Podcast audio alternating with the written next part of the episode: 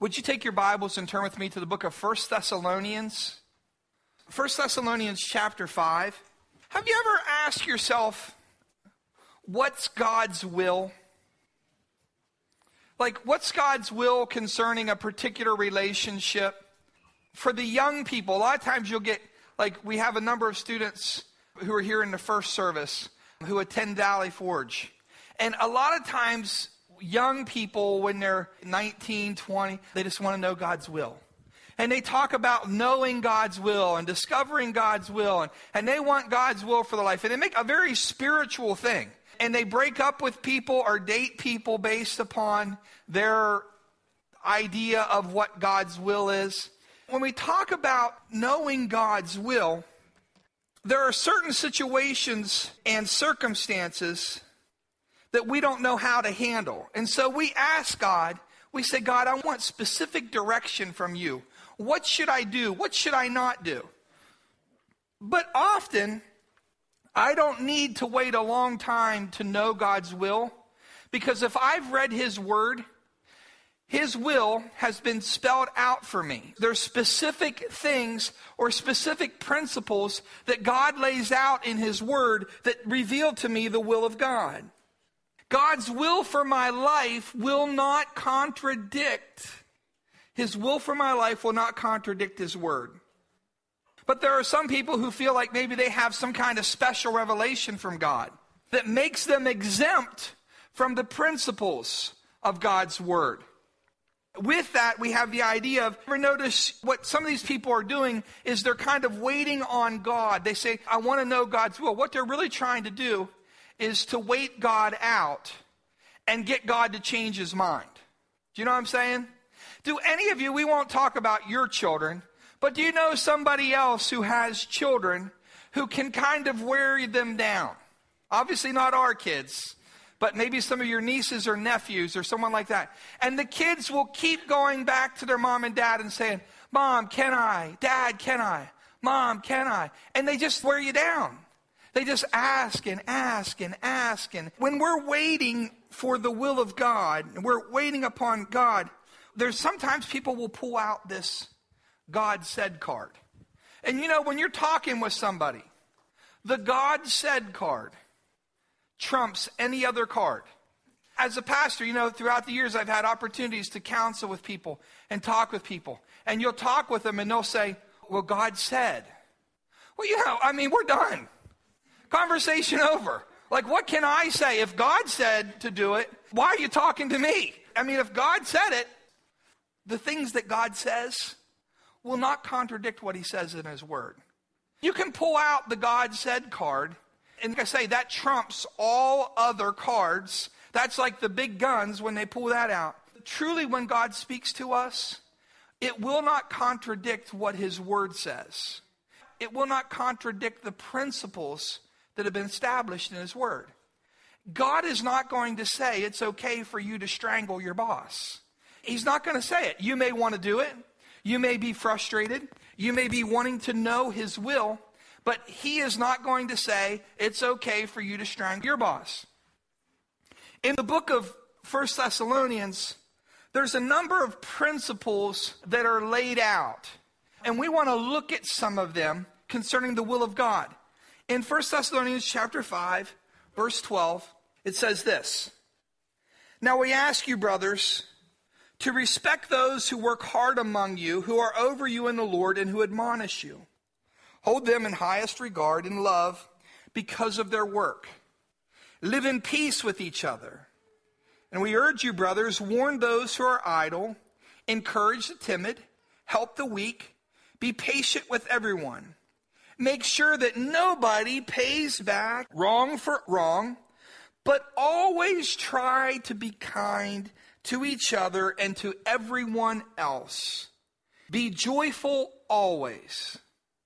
Pray continuously.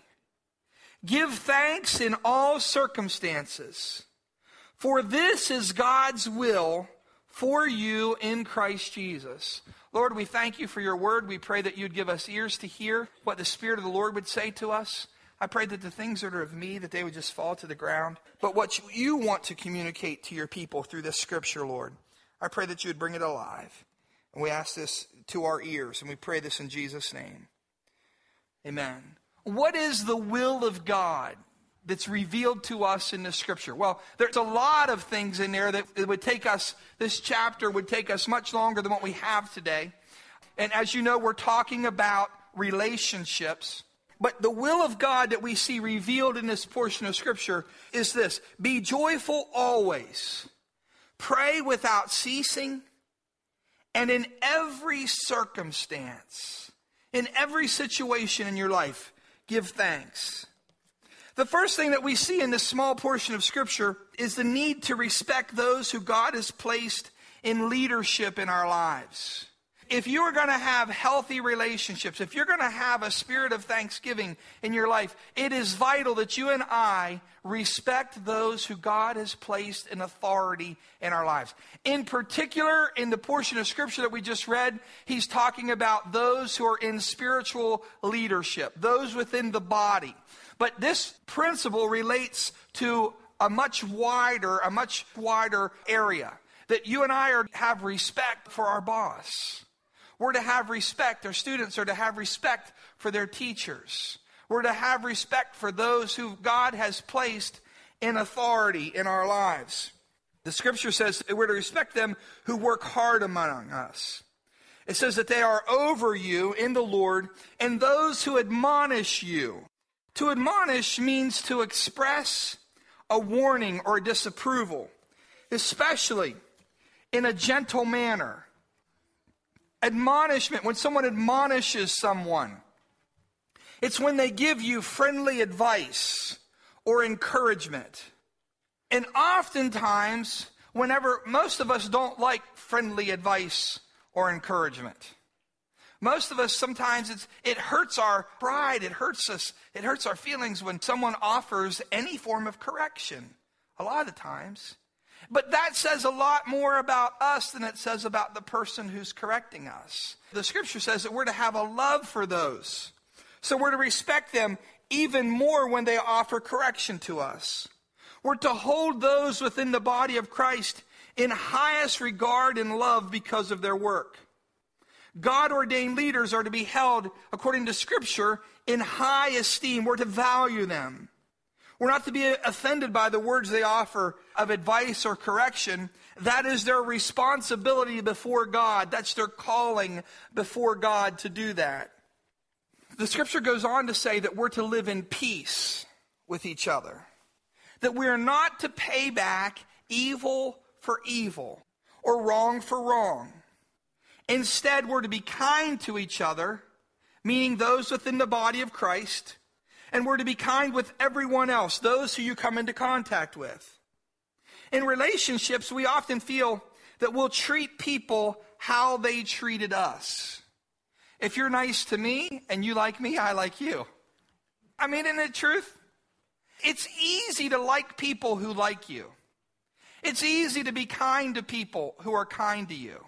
It's easy to give to people who give to you. It's a little more difficult to be kind to people who are rude to us. It's a little more difficult to like people when you know they don't like you, isn't it? How many of you like to be around people who you know they just really have it in for you? It's like, no, I want to try to get away from them. I would rather not have too many interactions with them. But the word says that we are to be kind to one another. Oftentimes, if someone's treated us bad, we really feel justified. If someone's rude to us or critical of us, oftentimes we feel very justified in giving back to them what they gave us. But that's not God's way. The church at Thessalonica was known for their healthy relationships and their love for one another. If we're going to have healthy relationships, then you cannot pay back evil for evil and wrong for wrong. Because it becomes like a vicious cycle. You ever see that in relationships? It becomes a vicious cycle. You say something smart and they say something smart back. It never ends. It just goes on and on and on. It's continual. Someone has to break free out of that.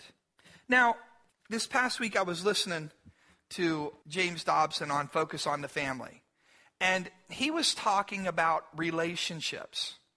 And he was talking about, and you know, the really the focus of God's will for us that we just read is that we give thanks in all circumstances. That our hearts be filled with thanksgiving. That our hearts be filled with gratitude. That we have a good word to say. And Dobson was interviewing this guy, and, and they had done research, and, and the research had come up that in relationships, for every negative or critical word that people speak, that it takes up to 20 positive words to counteract that one negative word. So if someone comes to you, if you have a criticism of somebody, a negative word, that it's going to take 20 positive words, 20 positive interactions simply to counteract that one negative thing. But isn't it kind of ironic that we can find a lot of things to be upset about? We can find a lot of things to be critical of. We can find a lot of things that we're disappointed about when you're not living with the spirit of thanksgiving, that is. Now, I want you to realize this. When it comes to relationships, this is like a really big thing, okay? This is a huge thing. How many of you think if you're a guy and you play baseball and you bat 950, that you would be a superstar? You would be like a baseball god, small g. If you get on base 95 times out of 100, you would be, I mean, like you would be, you, you'd be like a free agent. You'd be making millions and millions and millions and millions of dollars. I mean, your jersey would be on every, if you're a Phillies, you got a Phillies professional baseball player who bats 950 throughout his career. He would walk right into the Hall of Fame. They wouldn't even do a ballot. In professional baseball, if you can bat 350, you're a superstar. If you could bat 400, I mean, you are a mega superstar. That's 40% of the time. 40% of the time you get a hit. Okay. Now let's take it to school. At what level does the A, from 100% to what is an A? 90. You guys kind of go that special school. Back in my day, an A was a 93. Is that what it is, 90? So from 90 to 100 is an A. What's a B? 80 to 89 is a B. What's a C? 70 is a C. So 70 to 79 is a C. What's a D? 60. 60% is a D. 60 to 69 is a D. And 59 and below is an F. Wow. Okay, now we're just kidding with you guys. I'm just teasing. If your kid came home with a 95% on all of his tests, all of his tests at the end of the year, he comes home with a 95%, and you get a letter midterm saying that your child is failing. Like I can see some of you moms. You'd be like, What? That's not my boy's not failing. You'd probably call the teacher. You'd want to talk to the principal. You'd want to talk, what's going on here with this school? My kid gets a 95%. He's brilliant. My child is just a whiz. You'd be a little upset if 95% is failing. But do you realize this? If those statistics, if those studies are right, and you can make a study for whatever, but if that research is right, that it takes 20 positive comments to counteract one negative comment.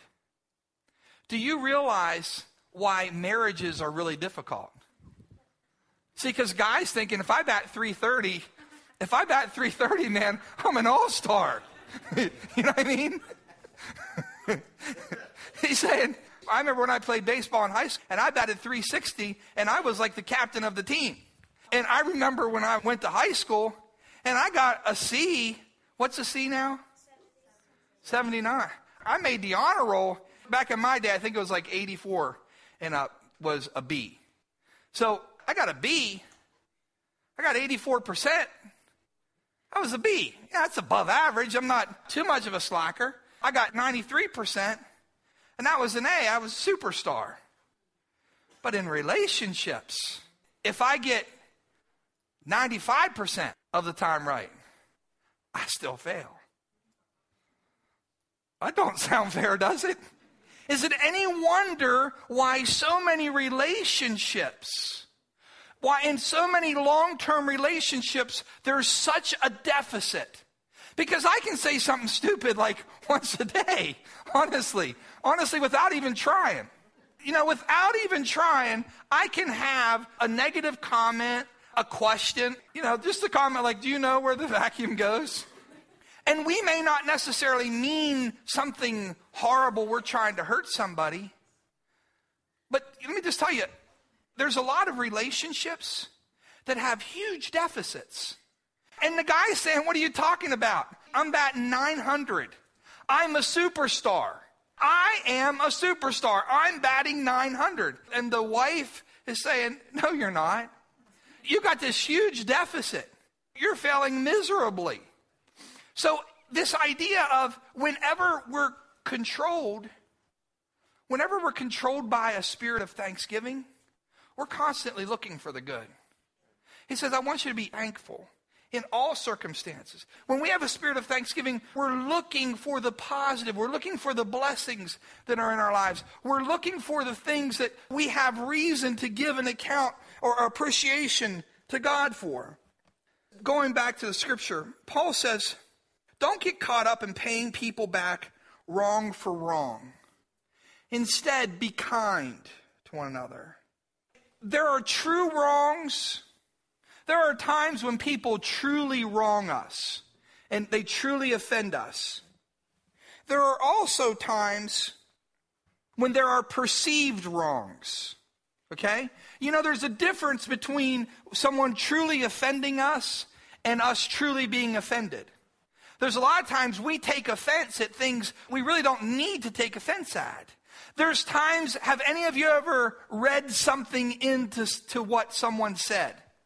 Or we add, we make judgments upon motives of why they're doing it or why they're saying it. We add things to it so that we can feel justified in the way that we choose to respond. How many times have you ever, in relationship, how many times have you said something to someone and the other person has taken it the wrong way? And honestly, you didn't mean it to come across that way. They misunderstood what you said. They took it that you were trying to be critical. And honestly, from your heart, you weren't trying to be critical. There was a misunderstanding. And sometimes, once again, we add things. We kind of bring our view, our experience, we bring what happened to us to that day.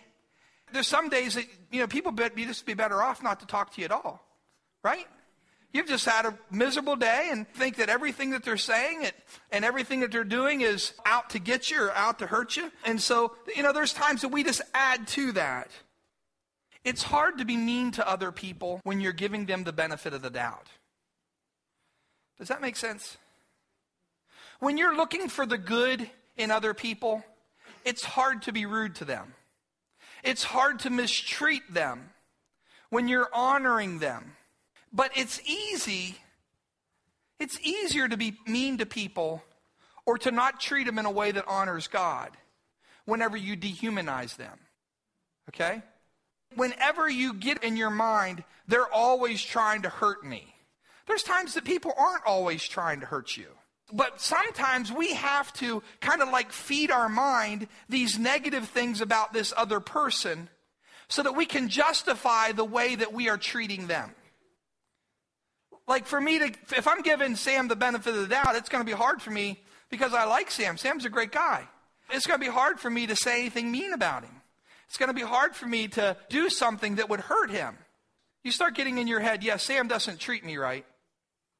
Yeah, Sam's mean to me. Yeah, Sam took advantage of me. Yeah, Sam said something mean to me. Before long, it don't take too long till you start feeding that. Then you feel justified in mistreating him. And I think there's probably some relationships here today. There's some relationships today that you vilified the other person. You've made them into someone who they're not, and it justifies you mistreating them. It justifies you saying things about them. It justifies you being rude to them or being harsh to them because you, in your mind, you've made them into someone who they are not. Paul goes on to say this. He says, Be joyful always.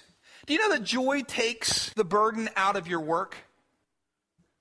Joy lightens the load. It makes whatever you do easier. The Bible clearly tells us in Nehemiah chapter 8 that the joy of the Lord will be your strength.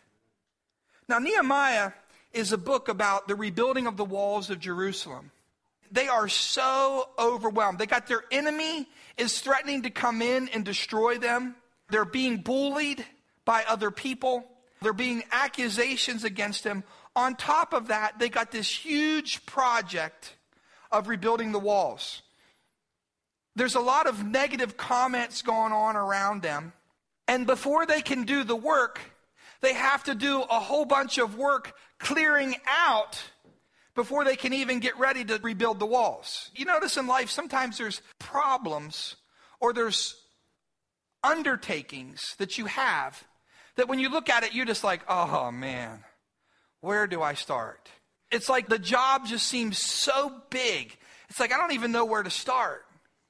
But under the inspiration of the Holy Spirit, the word to the people was, the joy of the Lord is going to be your strength. You see, the joy of the Lord makes whatever project that you have, whatever undertaking that you have, much easier. It strengthens you. The Lord enables us to carry out what seems to be impossible task because of the joy of the Lord. The scripture goes on to say that we're to pray without ceasing.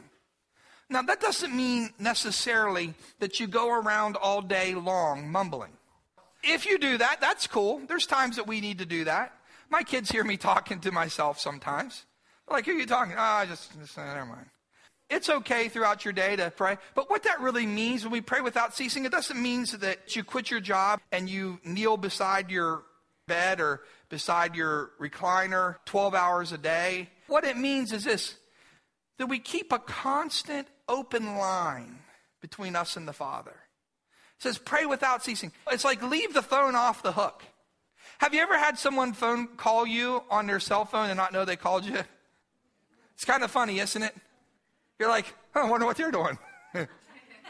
or they call and you get a message, and what it was is they called, and the whole time it's been recording the things that they were saying. What the scripture really teaches us is to keep an open line between us and God. The final command that we saw there is to give thanks in all circumstances, for this is God's will for you. It's God's will that you and I have a heart of thanksgiving.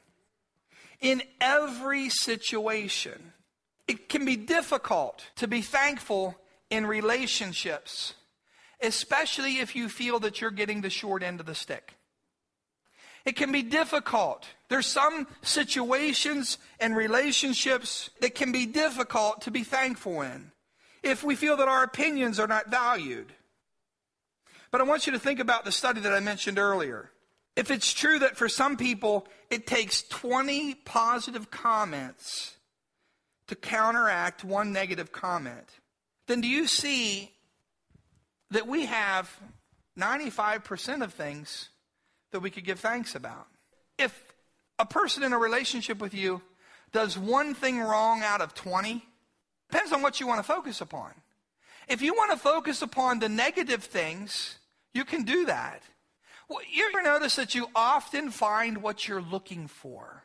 There's certain people who I know, they always have something good to say. You know why? Because they're looking for something good. They always have a positive comment. They always have something that they're thankful for. And those people are very attractive. Not necessarily in their physical appearance. They're attractive. Why? Because there's something about their spirit. It's, nice to be around people like that. It's nice to be around people who are just thankful for what God has done in their lives, for what's happening, for the blessings that God has given them, for the opportunities. If you want to focus upon the negative things, you will seldom find peace. Can I encourage you to focus upon the good in your relationships. And the people who kind of get on your nerves, can I encourage you to focus upon the good? And may I say this if you find a lot of people who are getting on your nerves, maybe it's because of what you're focusing upon. Maybe it's because you're focusing on the wrong things. Maybe it's because your attention is upon the wrong things. Some people become fixated on the negative, and that's all they can see. How they're disappointed, how they're frustrated, how they are hurt. God tells us to focus upon, to set our minds upon the things that are good, that are lovely, that are praiseworthy. I'd like you to look at the next verse, verse 19. What does it say? It says, Do not put out the Spirit's fire. When you and I do not obey the word, to give thanks in all circumstances, for this is God's will for you in Christ Jesus. Right after that verse is the next verse. Don't put out the Spirit's fire. When we choose to focus upon the negative, how do you feel in the Spirit? Do you just feel like worshiping? When you choose to focus upon the disappointments of life, do you feel like just drawing into the presence of God and going out and serving other people? No. What do you feel like doing? You feel like quitting. You feel discouraged. You feel hopeless. You feel like giving up. When we put out the Spirit's fire, when we refuse to give thanks to God for all that He has done for us. The other week, Logan had someone steal her iPod at school, and she was upset and stuff. And so I said to her, You know what, honey, I'm glad. I would much rather have you be the person who's stolen from than for you to be the person who's stealing. You know, there's something that we can give thanks to God about in every circumstance. In every circumstance, there's something that we can give thanks. Man, you rather have your kid? How many of you want your kids to be stealing? I don't want that. I would much rather have my kids have something stolen from them than for them to be the one who's doing the stealing.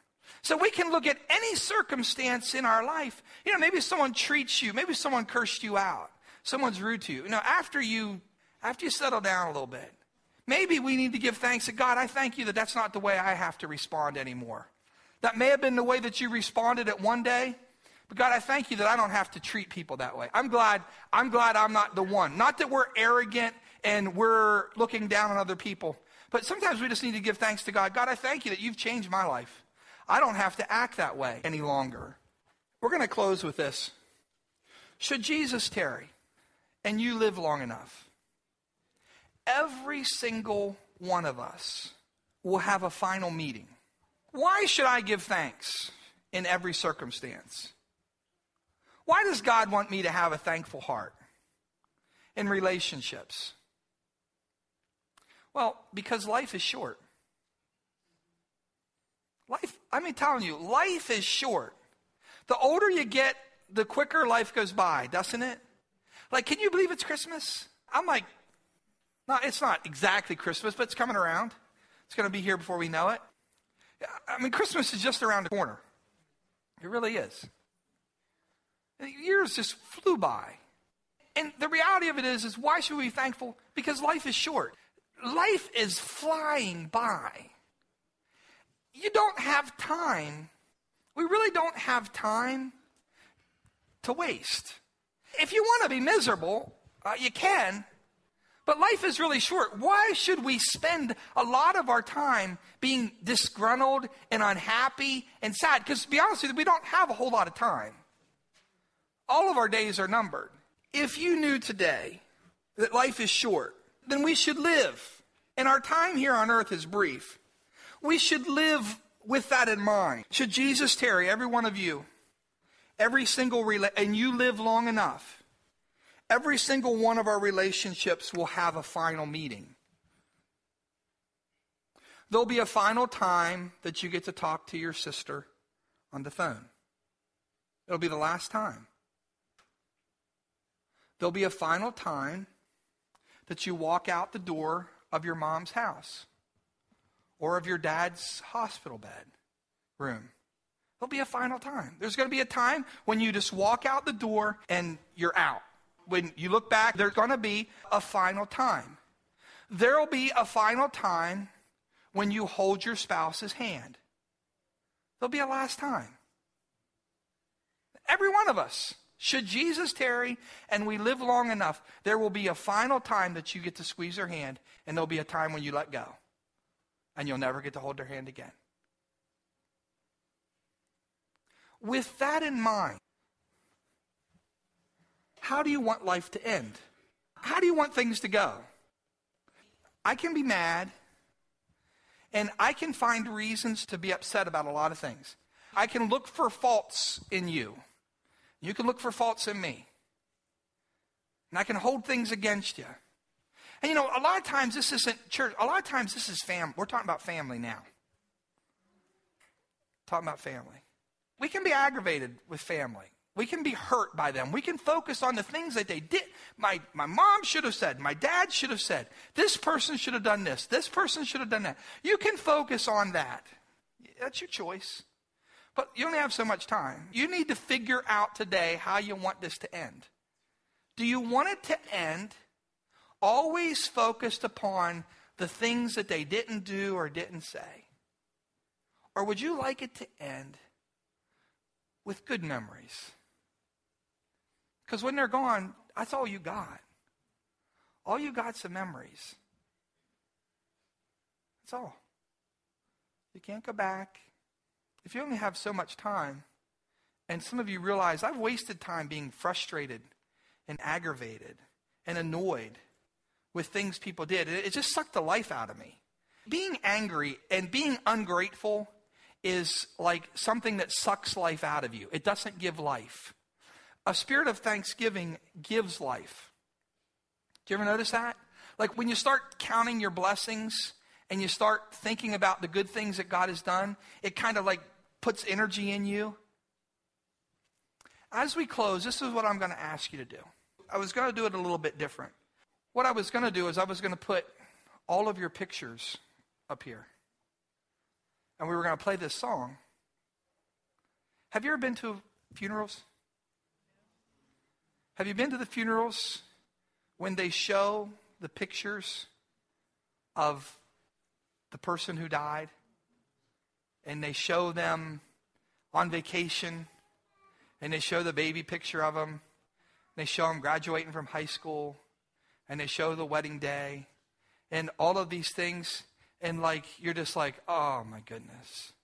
And like you sit crying. And what I'd like you to do today is I want you to think of the relationship that's a problem for you today. Maybe the one that they're hitting 950, but they're still failing. The relationship that's hard for you to be thankful for right now. There's disappointments there, there's hurts there, there's misunderstandings there. And what I want us to do is I want you to make up your own slideshow. I'll tell you what you can put in your slideshow. If you want, you can put every disappointing experience, you can put every harsh word. You can put every time they let you down. If, if that's the way you want to end it, that's okay. It's your life. That's not God's will, but it is your life. Or you can put some other pictures in there. You can recount the times that you were blessed. You can recount the times that your home was filled with joy. Really, it's all up to you. And in your relationships, you get to write the ending today.